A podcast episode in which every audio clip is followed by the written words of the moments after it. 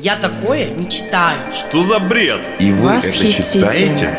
Вот Я такое это не читаю. книга! Зачем ты вообще такие книжки в руки Не берешь? рекомендую. Это неинтересно. Рекомендую Что, правда, это книгу. собрался читать? Да кто сейчас читает? Это спорно. Подкаст радиостанции Красноярск главный для тех, кто умеет читать. Вместе с Викой Лазаревой спорно о книгах.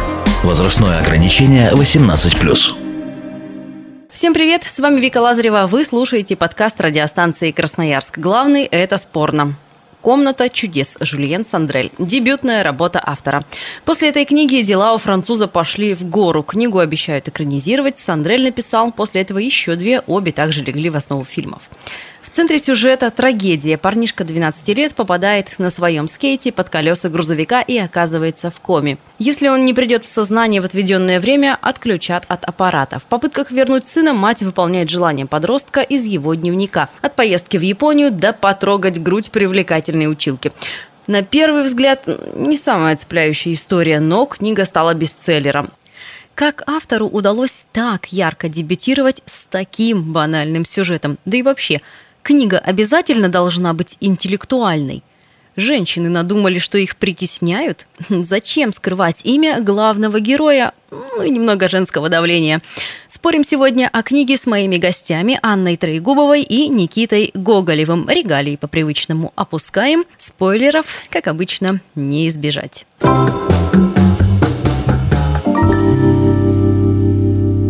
Вначале, друзья, из-за гаджета мать отвлекается, и парень попадает в аварию. Впоследствии, благодаря, опять же, гаджету, мальчика удается привести в чувство. Это что, такая эволюция влияния от того, что мешает, до того, что спасает?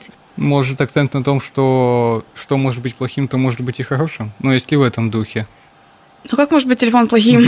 это, же, это же телефон. Ну, я не знаю, это то, что у нас у всех есть. Ну, естественно, он помогает. Может, раньше, я не знаю, там, знаете, про газеты тоже так же говорили, когда мужчины собирались почитать там где-нибудь в клубе. И все. Пойди ты попробуй его оттуда вытащить. Он сидит, читает, читает, читает. Может, тоже говорили, ох, эти ваши газеты, ух. Ну вот сейчас телефон. Ну, вот как-то так. Ну, там, мне кажется, внимание было на том, что она же ездила в другие страны, в Японию, то есть в Амстердам она тоже была. Он, сын же находится в коме, то есть время идет тоже на минуты, на часы, на дни, там всего месяц ей дали. И слетать туда, потом вернуться обратно, все это рассказать, то есть, а ему в этот момент постоянно же все транслировали. То есть э, он представит это по одному, но мать-то знала, как это происходило. То есть представление будет уже у всех по-разному, а именно видео на телефоне передаст все ну, в подробных деталях, самых помнить. Ну, то есть автор оправдывает. Да, Ну, я считаю, да. Можно сказать, что карьера и семья, и вот эти два понятия против друг друга, это лозунг этой книги. Ну, предположим, в начале, когда только у нее родился сын, когда она узнала, что отец ребенка любит, ну, поездить, поискать кого-нибудь. Погулять. Да, погулять. И она поняла, что у нее будет ребенок, и ей нужна карьера, работа, чтобы содержать семью. И одно дополняет другого. То есть, э, благодаря карьере она может помочь сыну стать человеком, кем-то стать в будущем. И такой же пример приводится и в дальнейшем, что там был отец с дочерью, у них была жена, у них была балетная школа. И точно так же, когда жена умирает, грубо говоря, школа закрывается, и они с семьей уезжают в другое место. То есть одно постоянно как-то дополняло другое. Но очень забавно, что, допустим, в начале книги она очень сильно там очень много работает, уделяет этому все свое время, получается, на ребенка его очень мало. Но когда ей нужно решить момент именно с тем, чтобы возвращать его, получается, Она уходит с работы. да, она уходит с работы, то есть вопрос работы, он как бы удаляется полностью. Получается, что все-таки здесь идет э, главенство э, какого-то одного все-таки. И у тебя или Ну, вот- семья, вот именно, или карьера. Без одного не существует другого. То есть вот так. в вот. кажется, дело, что или одно, существует. или другое. У тебя у нее сначала была работа, а потом у нее был сын. Все, то есть здесь нет как бы Мне какой-то кажется, такой мы параллели. говорим одно и то же, но немного разными Нет, нет, Аня Нет. сейчас говорит абсолютно про Про другое, другое. что когда у нее с сыном происходит проблема, и он находится в коме, то работа вообще перестает существовать в ее жизни как таковая. То есть ее нет, получается, все-таки это конфликт, значит, раз ей Причем- нужны. Причем заработок средств здесь не оправдание. Она вообще об этом забывает и забивает на это.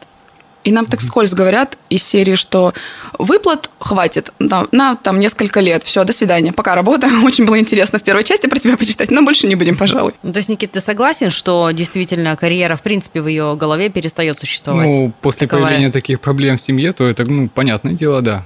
Ну, а какого ж черта раньше? Ну, да, это не совсем понятно. На самом деле, когда ты занимаешься своей карьерой и уделяешь этому достаточно большое время, ну, не бывает такого, что ты по щелчку, ой, все, хватит, надоело. Ты же, она же вкладывалась в нее, она очень долго там Но, работала. видимо, именно вот она такая росла. вот проблема в семье, она перекрывает уже полностью все твои мысли. Это возможно, но Может быть. значит, это не оправдание заработок средств. Это была реально карьера, а не заработок денег для сына. Тут я был неправ, признаю. Женское нападение произошло. Прости, Никита, мы не Мы не хотели тебя хотели. задавить. Ладно, давайте, кстати, вот насчет работы продолжим. Вот такой момент очень, э, наверное, щекотливый. Э, а, Да, действительно, мать воспитывает сына одна, а, но у нее очень придирчивый биг босс, скажем так, да. И если честно, в книге он показан ну, как явный сексист. А, так вот, действительно, может быть, проблема это гиперболизирована в этом произведении. Может, не надо было настолько вычурно это все показывать. Может, автор хотел показать акцент, что до сих пор женщин в чем-то ущемляют. Ну, это, конечно, западные страны, скорее всего, описываются. Я не знаю, как у нас такое может происходить. Ну, может быть... Ну да, недавний пример, что меня так задавили. Возможно, у них это там так более представить, что вот именно если мужчина занимает какую-то более высокую должность, что он себя ощущает так, что он может их кого-то задавить, их как-то понижать. Но он же унижает не только конкретно ее, он и других там, то есть э, те, кто к ним приходят на кастинги, тем, кто к ним там тестирует у них всю косметику, то есть он их тоже там оскорбляет, э, курицами называет, ну и тому подобное. И мне кажется, если автор сделал акцент на такую проблему, то, видимо, она все еще у них как-то присутствует. Ну и Ну, это, это гигантская проблема, это невероятно большая проблема, и ну, не только для зарубежных стран, вообще, в принципе, для общества, э, когда, да, принижают и женщин по половому признаку. Это, это безумно актуально на самом деле. Я думаю, что то, что он включил это в книгу, не только для сюжетной линии, да, но еще и именно потому, что это сейчас очень актуально, об этом нужно говорить. И не забывать, что такое существует, и действительно специалиста и профессионала нужно воспринимать э, в первую очередь как профессионала, а не как там ты мужчина, ну, наверное, ты лучше знаешь то, то и то и то. А ты женщина, наверное, ты вот будь, будь пониже, пожалуйста, иди борщ свари. Это неправильно, это невероятно актуально, об этом нужно говорить. Он, правда, собрал вот этот образ, прям, ну, он очень такой яркий, на мой взгляд, этого Биг Босса, несмотря на то, что он появляется там буквально, ну, чуть-чуть, в самом начале на нескольких страницах, но ты запоминаешь его, потому что понимаешь, что вот неприятный человек. И от него потом, от этого неприятного человека начинает как-то все чуть-чуть ну, несмотря там, на проблему с сыном, да, но все равно как-то немножечко вот она выходит из этого, из этого момента, когда ее там долгое время принижали. ладно, что в обратную сторону не работало. Ну, да.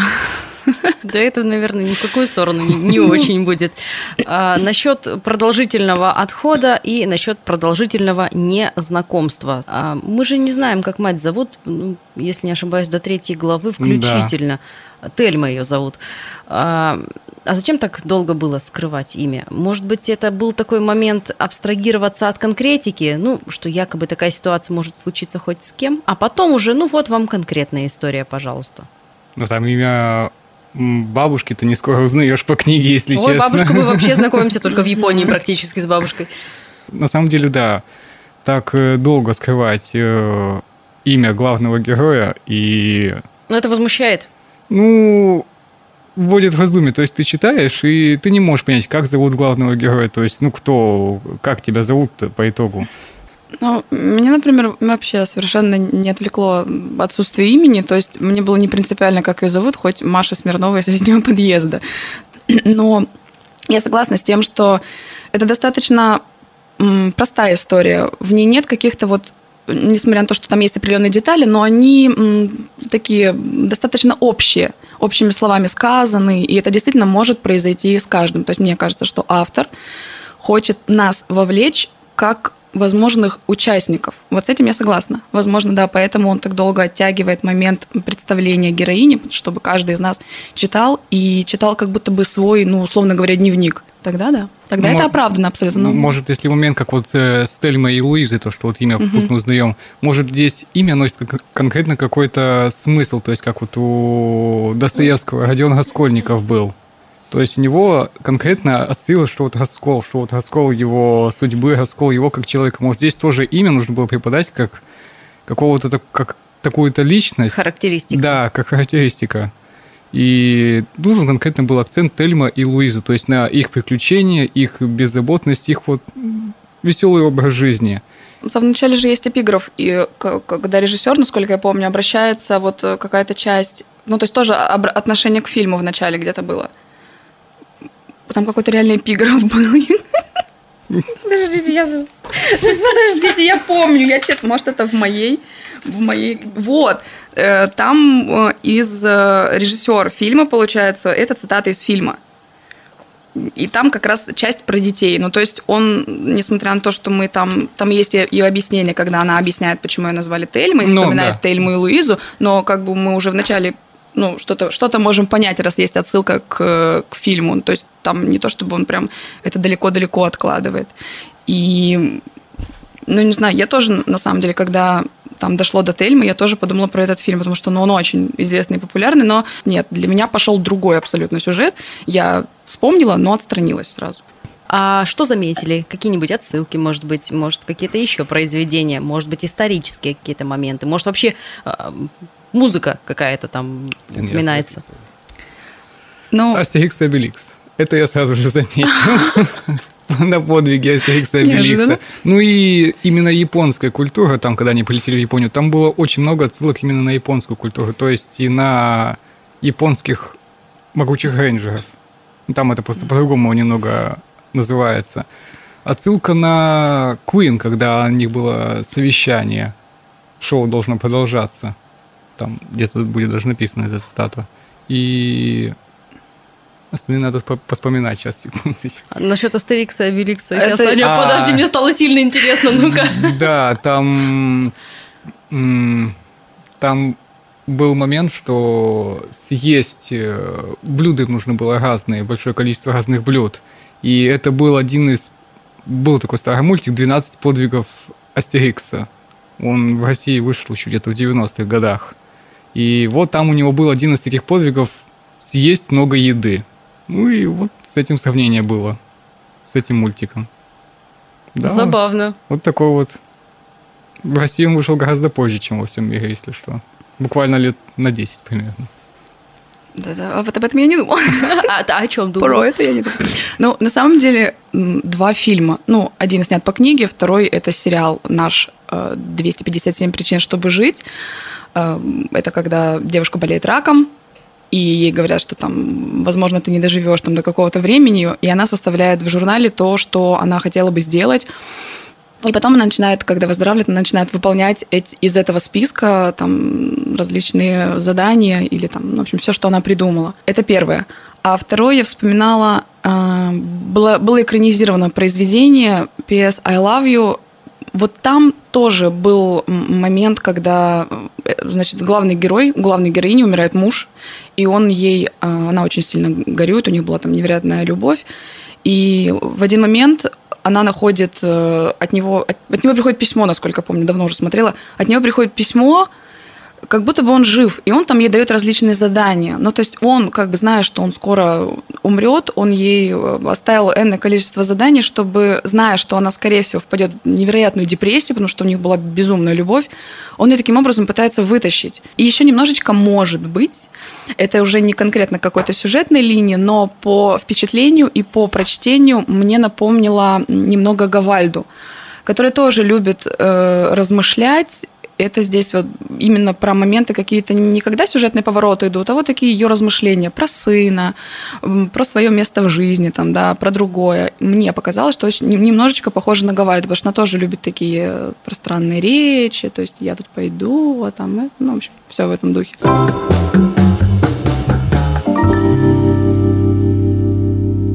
Смотрите, сколько отсылок, э, сколько похожего в других произведениях. Какого ж черта эта книга стала бестселлером? Что сильно цепляет за душу, что настолько эмоциональная?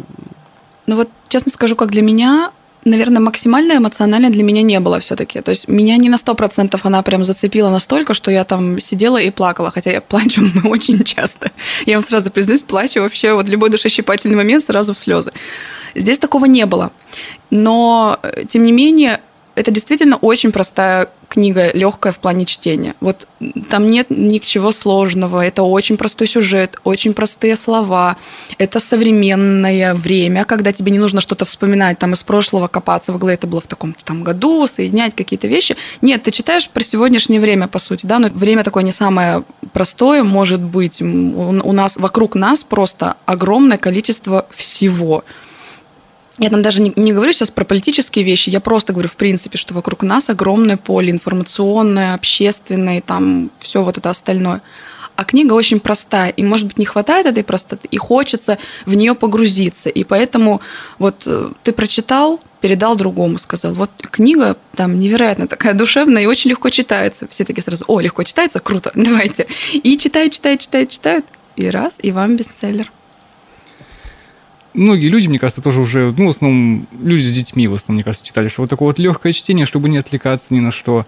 И у них зацепило именно то, что вот мать может, что вот так же вот путешествовать, развлекаться. То есть, мне кажется, каждому взрослому уже, ну, у кого семья, уже все, все как-то распределено, каждая, каждая секунда, каждая минута.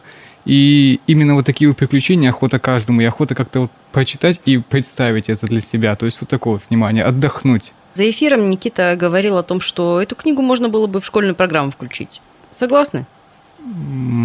Или, ну, как-то не на настолько? По, на поздние, если класс. Ну, скажем, на совсем ранние, детям просто будет как интересное приключение, ну, предположим. А уже более старшим классом, ну, примерно после девятого, ну, примерно.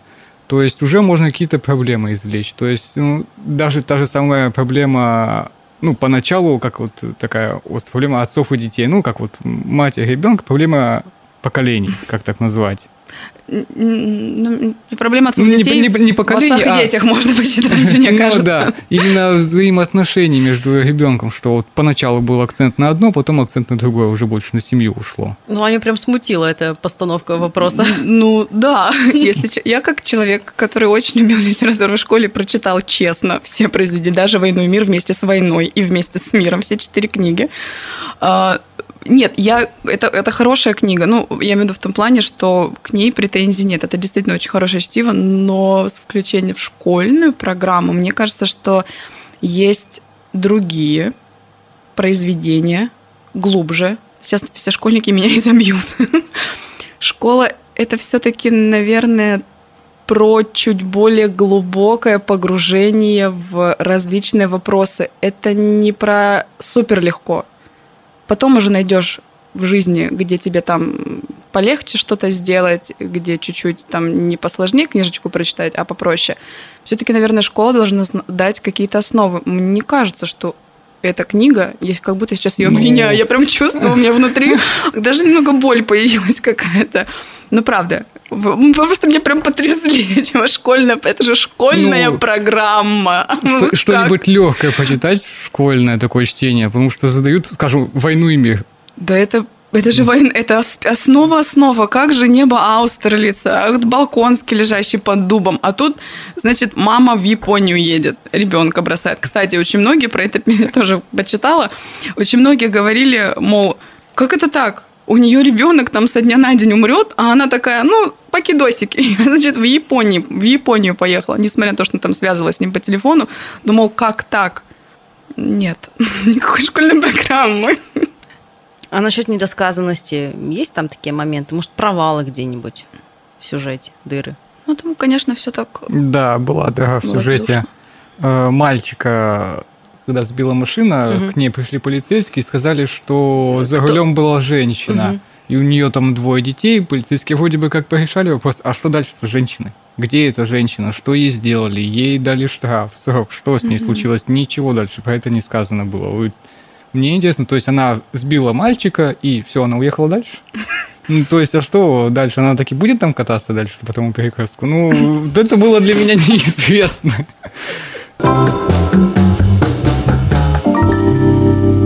А может, это только придумка автора? Ну, что такой способ может помочь? Насчет реализации и эффективности метода есть у нас комментарий Николая Юрьевича Довбыша, заведующего отделением нейрореанимации Краевой клинической больницы. Когда мы говорим о попытках э, вывести человека из комы, мы понимаем, что закончился острейший период заболевания, что человек э, не просто требует стимуляции, а его состояние – позволяет проводить эту стимуляцию. Она может быть медикаментозная, она может быть э, с помощью слов, да. Если человек начинает открывать глаза, то э, вокруг него располагают фотографии э, его родных и близких. Но гарантия о том, что э, это поможет именно вот этому человеку выйти из состояния комы, к сожалению, нет. Потеря памяти а, после выхода из комы, благоприятного выхода из комы, то есть с восстановлением сознания встречается очень часто. К сожалению, а, есть варианты, когда э, человек э, не полностью да, выходит из состояния комы. Повреждения головного мозга, они э, приводят к тому, что функция нейронов страдает, у человека снижается память, э, может начать страдать интеллект. У него появляется забывчивость. Э, он э, может не узнавать родных и близких. Поэтому проблема восстановления сознания из комы, она, безусловно, многофакторна. Ну, в общем-то, вроде как автор не лукавит, да? Вроде бы э, допустимые такие процедуры. Но при этом, да, парень в конце теряет память, как из комментариев мы поняли врача. Это действительно допустимо. В таком случае, опять же, вопрос появляется. А, финал открытый. Вот теперь мы понимаем, да, что с мальчиком-то в целом то, что он проснулся, это еще по факту не особо-то что-то значит. Вопрос. Открытый финал – это маркер хорошего произведения или это заезженный прием? Во-первых, открытый финал частенько, особенно в российских сериалах, предполагает там продолжение. Это очень удобно. Если все пройдет хорошо, то я всегда могу дописать. Поэтому это очень удобно с открытым финалом. Может, потом мы увидим историю, как мальчик выходил из комы. Это уже будет новая история. Там уже будет не комната чудес, а, ну, например, не знаю, кома чудес, и у него там будут свои истории как меня, как меня мама, как меня мама заставляла вспоминать все. Ну, я считаю, открытый финал это неплохо. То есть уже есть надежда на продолжение. То есть уже можно узнать, что будет дальше и сбудется ли ее вот это письмо себе в будущем. В завершении по три описания этой книги. Вот три слова, характеризующие эту книгу от каждого из вас. Вдохновляющая, мелодраматичная, позитивная. Все-таки так. Приключения, переживания заставляет задуматься. Ну, это как в одно слово это сказать. Ну, не книга же задумчивая. Ну, она провоцирующая, наверное, отчасти. Изменить жизнь, да, к лучшему желательно, чтобы вникнуться. Ну, то есть э, меняющая, так сказать. А что-то вы поверхностную не называете. У вас столько копаний. Вот вам этого не хватило, того вам не хватило. Такие вообще вот, блин, ну, не угодишь им. Она поверхностно вдохновляющая, потому что, несмотря на свою поверхностность, ну, нет, легкое чтиво тоже должно быть. Не все же нам, знаете, там с Достоевским страдать. Нужно что-то легенькое на закуску. Хм, на закуску представлю моих гостей еще раз. Анна Троегубова, Никита Гоголев, спасибо вам большое. С вами была Вика Лазарева. Только хороших вам книг. Я такое не читаю. Что за бред? И вы это читаете? Вот я это книга! Зачем ты вообще такие книжки в руки берешь? Не рекомендую. Это неинтересно. Рекомендую Ты что, правда это собрался читать? Да кто сейчас читает? Это спорно. Подкаст радиостанции Красноярск главный для тех, кто умеет читать. Вместе с Викой Лазаревой спорно о книгах. Возрастное ограничение 18+.